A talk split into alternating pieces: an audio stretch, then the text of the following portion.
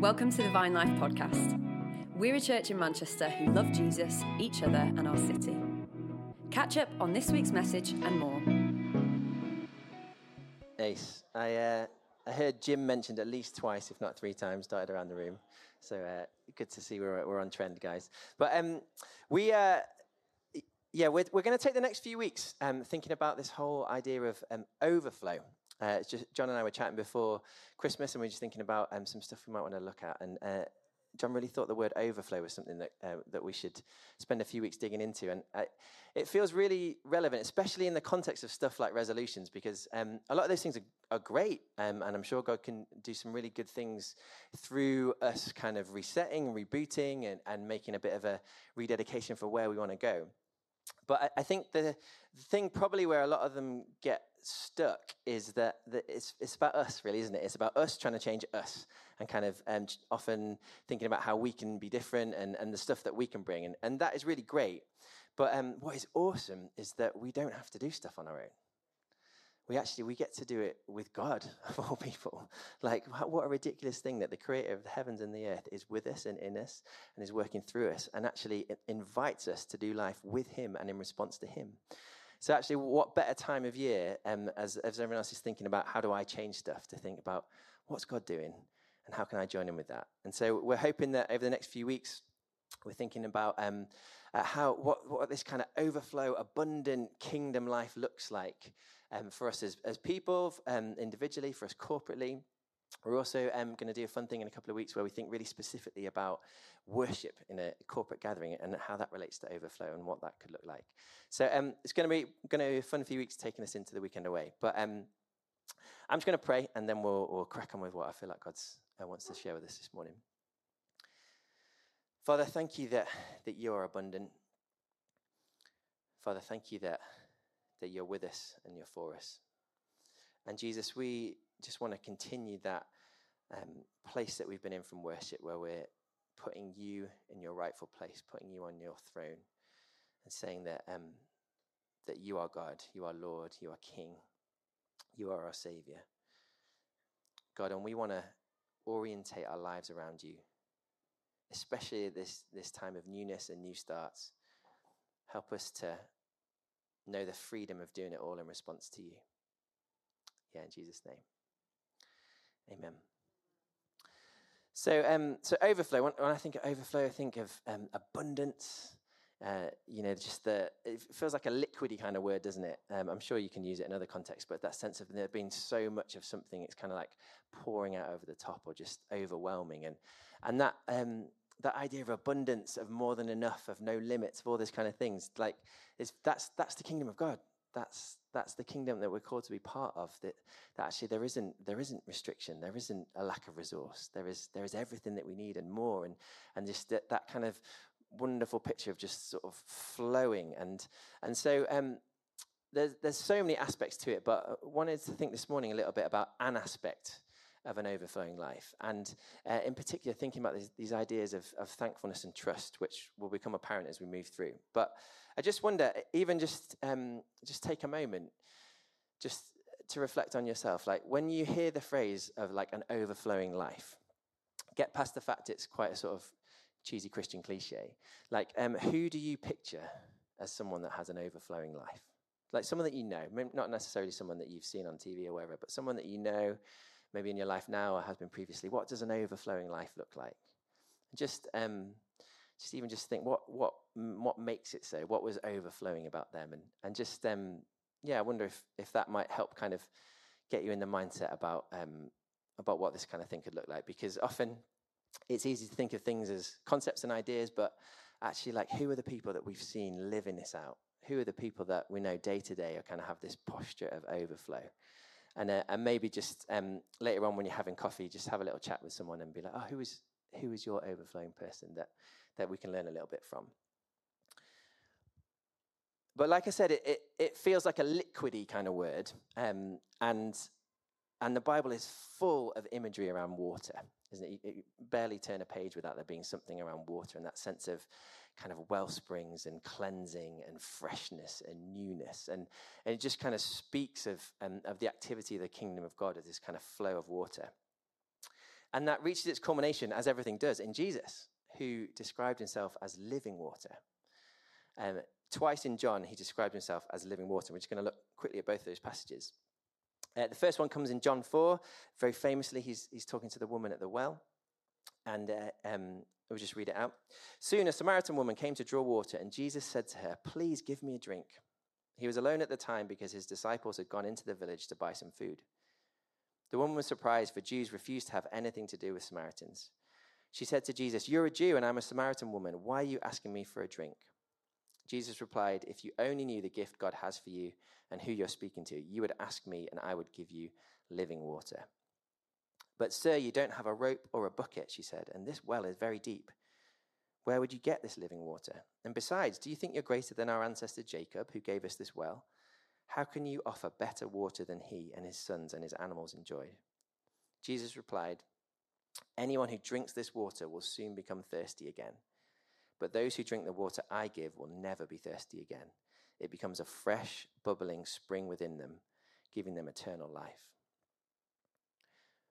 And I feel like even, even reading this passage just feels a bit refreshing, doesn't it? You just almost like get a little, little taste of that. And, and, um, and obviously, Jesus is, is um, contrasting himself with the physical water that the, the woman's drawing and, and this kind of uh, like static thing that, that she's going to need, need to keep coming back to. And he's like, oh, actually, I'm, I'm the better version of this.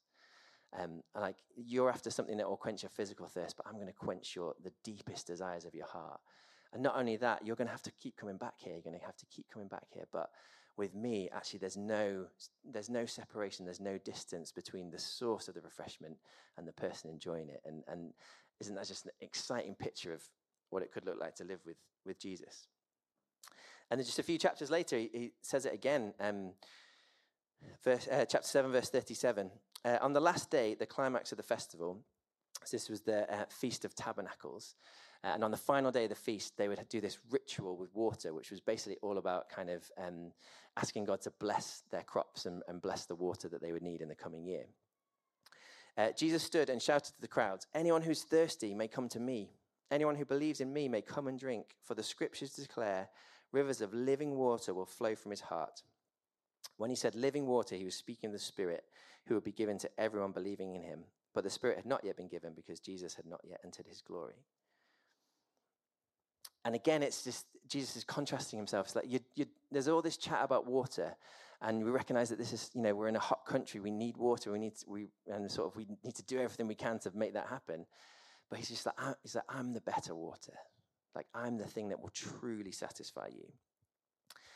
And so, even in the midst of scarcity, even in the midst of challenge, even in the hot place, dry place, uh, you know, where water isn't guaranteed, even in that scarcity, Jesus is saying that He is abundance. He is ultimately what truly satisfies. And um, I think we would probably all be able to say, you know, if someone asked the question, you know, Bible quiz, uh, what truly satisfies in life? Jesus is the answer. And uh, but the reality is, probably how we live day to day is is is less true in that regard because life's hard and we're, we're all on, we're all on a journey. We're all in process. And so I just want, wanted to spend a little bit of time today um, looking at a chapter in Jeremiah, which I think will um, potentially bring a little bit of challenge, but also I think help us to actually think about how we can be people that are living in the overflow of the living water that Jesus offers. So we're going to Jeremiah 2 and starting in verse 9.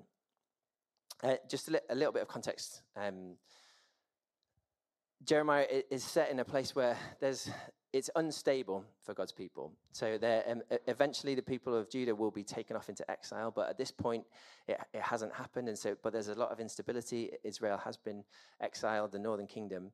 And so um, they're in this posture where they're looking around them at what's going on, like not quite sure what the future holds.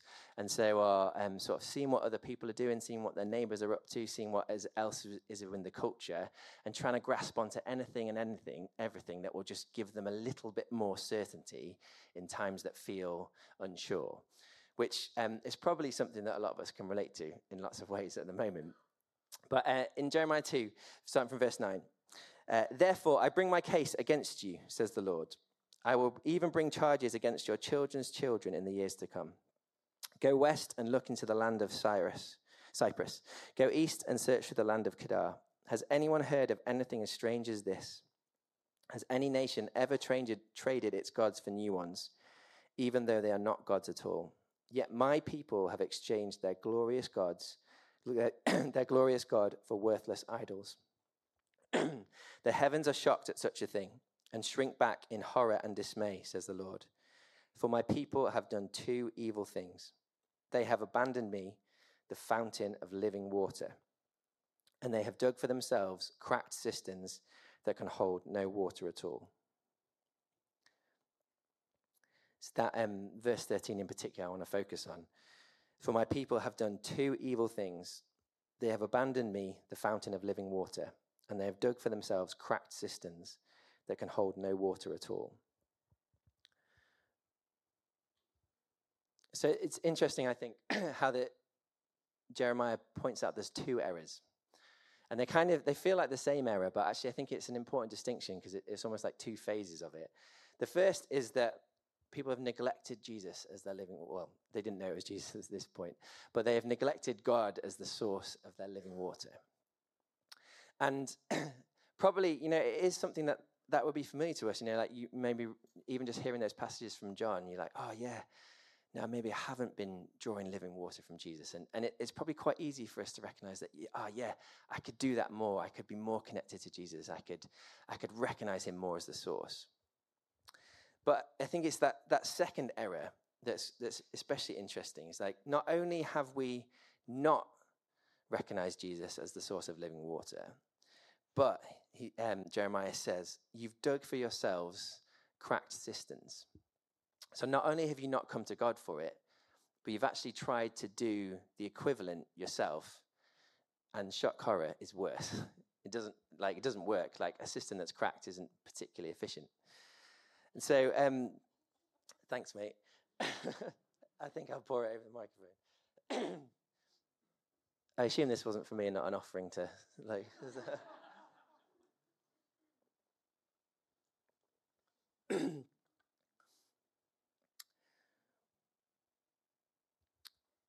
so the two errors are they've, they've neglected Jesus and they, uh, they've replaced him with something else. And I think the challenge for us is um, not just being like, oh, yeah, I could use more of Jesus, but to actually start to get a bit honest about what we might have replaced him with. Because uh, I think often, particularly in a sort of more comfortable culture that we live in, we can, uh, we're used to sort of things on our own terms. We're used to sort of a bespoke kind of existence. And we can do that spiritually almost, where we get into this rhythm of, oh, if I get just enough of the good stuff, that'll keep me going. And I'll just carry on living the rest of my life kind of no different to anyone else, really. And so, whether that is church on a Sunday, whether that's you know daily quiet time, whether that's um, times of worship, whatever it is, it's almost like there's there's enough to keep us going, so that we're still there, but we're not we're not really like fully immersed in that overflow. And um, and it, it's it's stupid, really. Like f- for me, um, I do this really specifically when it comes to drinking actual water. It's quite interesting. You brought me a cup of water, and I just don't drink enough water.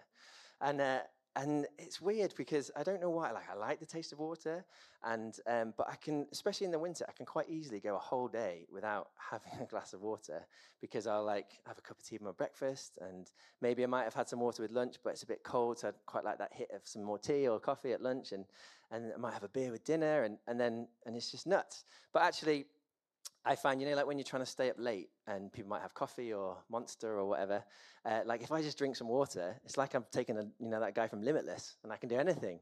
And, and it, it's just stupid. Like, why don't, why don't I just drink water?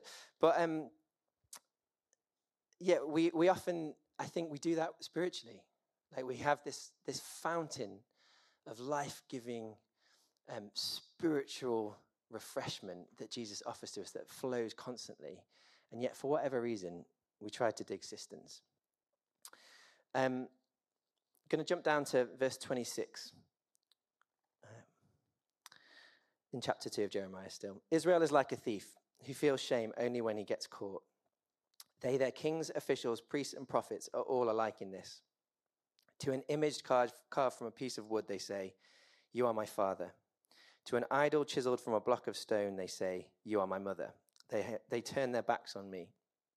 But in times of trouble, they cry out to me, Come and save us. But why not call on these gods you have made? When trouble comes, let them save you if they can.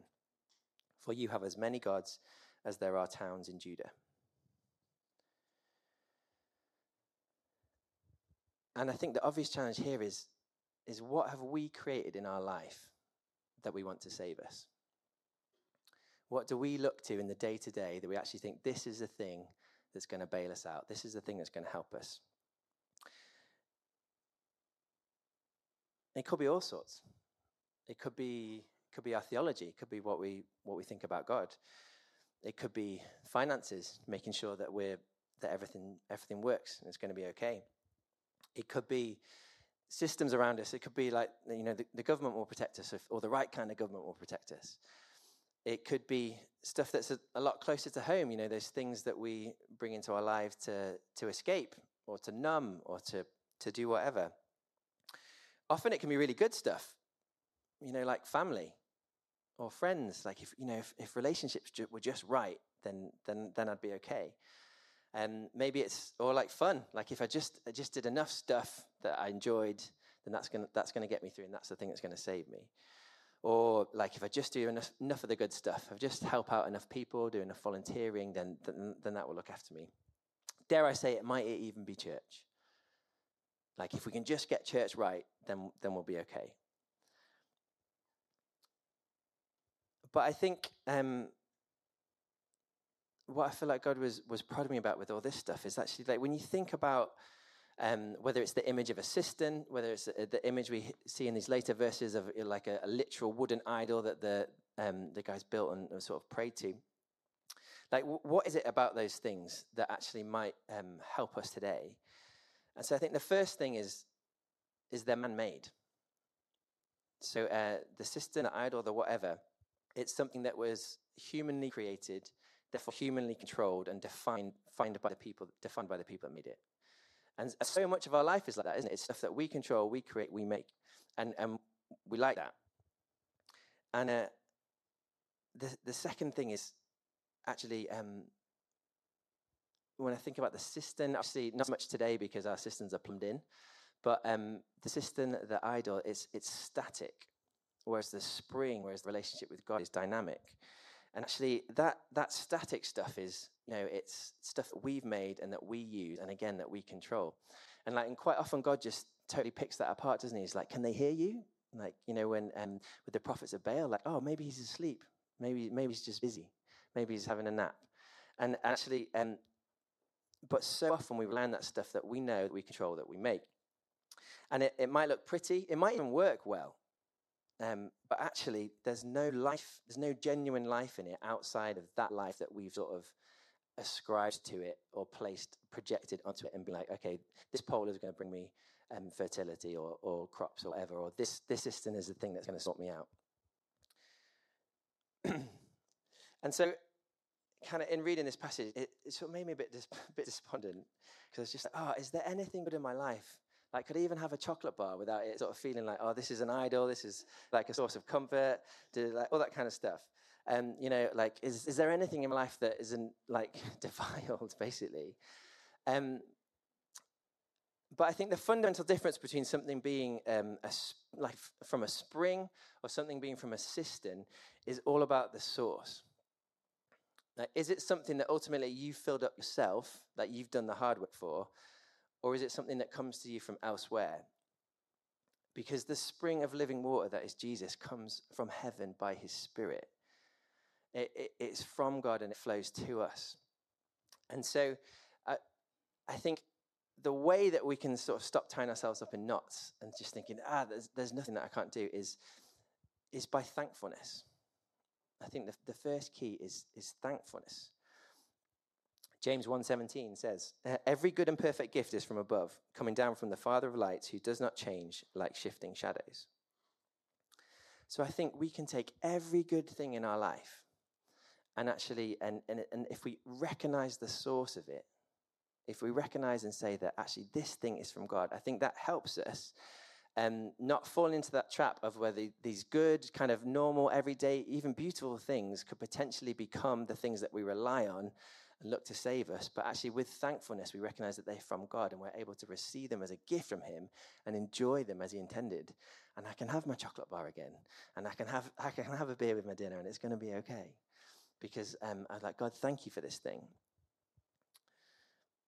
But I think as well, whether it's whether it's things that are like substantially different, or whether it's just stuff that maybe has developed from being this kind of thing of convenience or need to actually this thing of reliance, um, we do also have we do also probably have idols in our life, you know, um, and there are things that we need to actually remove. Like quite often when we think we see in Scripture the sort of revivals that happened within the people of Israel, they were told to go and tear down the idols.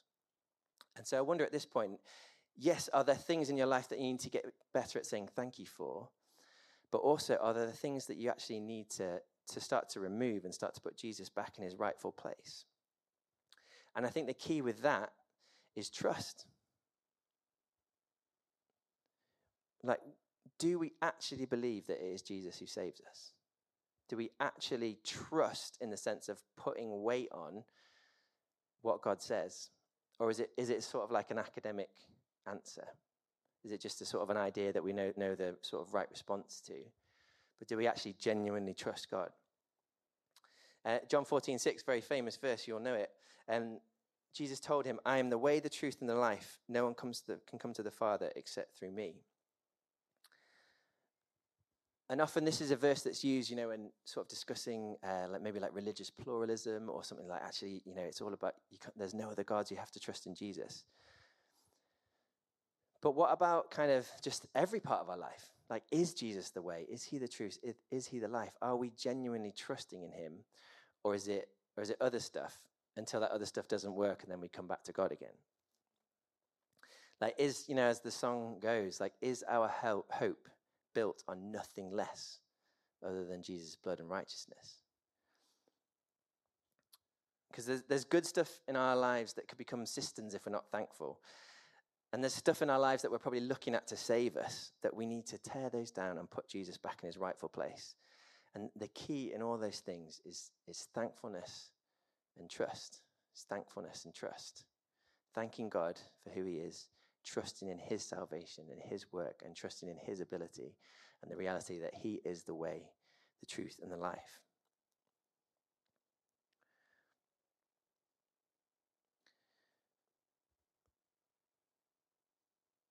The final sort of thought I wanted to share was actually bringing it back to this idea of overflow. Because it's, well, I, I don't know about you, but when I think about overflow feels also almost like it could be this kind of um, this sort of goal that we try and reach, this sort of destination that is available to us. And it's almost like, okay, well, if we are basically, if we're doing the, all the right stuff, if we're in the right kind of place with God, if we, we understand Him, we're aware of Him, we're connected to Him, then, then there'll be like this flow that we're in that will kind of see all the stuff that we want to see happen and, it, and it'll be easy. And it's not that any of that stuff is wrong because I think it's good, but I just wonder if actually, really subtly, we could make something like overflow, or you could do it. With, we could mention it with other things as well. But it, it in itself could become an idol. Like it in itself could become a broken system. That there is this state of um, being a Christian that is the state of overflow, and if I could just get there, then everything would be okay. But rather than being a destination or a goal, like I think the invitation for overflow is a place to live from every single day, regardless of where you're starting from. Because what is it Jesus said in the Beatitudes? It's the poor in spirit that will be blessed. They are the ones that will be filled, the ones who recognize that they need God, not the ones who think they've done all the work, everything possible, so they could have it all together, so that it could almost create a system of overflow that they can enjoy for themselves. And that's why thankfulness and trust are so important because they're not really anything to do with us other than our response. Like God's done the stuff and we recognize him and we respond to him. Whereas quite often we think, okay, well, if it's almost like rather than thankful and, thankfulness and trust, we rely on passion and piety. Like if I could just care enough, if I just cared a bit more, then God would do more stuff. If I was just better, if I just stopped doing the bad stuff and did all the good stuff, and and then then I'd get to this place of overflow and it'd be amazing. I think passion and, and piety come as a response to what God is doing. But we we join in, as it were. The surfboard that we get to ride the wave of overflow is thankfulness and trust. Because Jesus is the source and we join in. He initiates, we participate. He then transforms us. He changes us. He sets our hearts on fire. He, he gives us causes that we want to suffer for, that we want to give our lives for. He gives us um, a passion for the people around us. He gives us a desire for holiness and right living and the things of His kingdom. But they come as a response to Him, not as us trying to do something to get to this place that is whatever overflow, rest, what, however you want to describe it. And it's weird because these things that could be really good, just really subtly, could become these kind of like idols that we make because um, there's stuff that we can see, stuff that we can do, stuff that we can control, ourselves. Whereas I think the invitation for God, from God for us at the start of this year is can we be a people of thankfulness and trust? And in doing so, live in overflow, live in rest, live in the in whatever whatever kind of picture you want to use, but it is in response to what God has already started and not necessarily the quality of what we can bring. So um so I want to pray, if that's all right. Um and um yeah, so why don't you why don't you guys stand up and let's pray.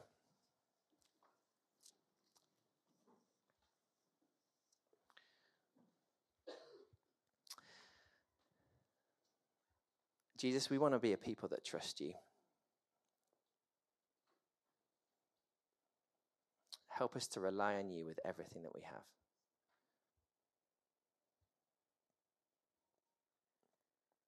God, and we, would we be able to start really simply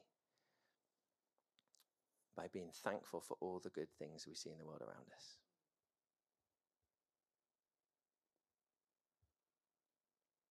Father, you know our hearts, you know our lives, and we just want to say, um, God, would you search us and know us? And if there are things that we have that we have built into our lives that are, um, whether they're obviously wrong or actually um, feel really good, but um, they're things that we are relying on for the comfort and hope and joy that we know ultimately comes from you. Would you help us to realign in a way that is healthy? God, if that's just a little, a little kind of um, shift in perspective, or if maybe that's something more extreme, would you, um, would you speak to us and would you lead us and would you guide us? And Jesus, thank you, thank you that you ultimately are the source of all life. And I pray you would, you would bubble up within us. You would flow in us and through us.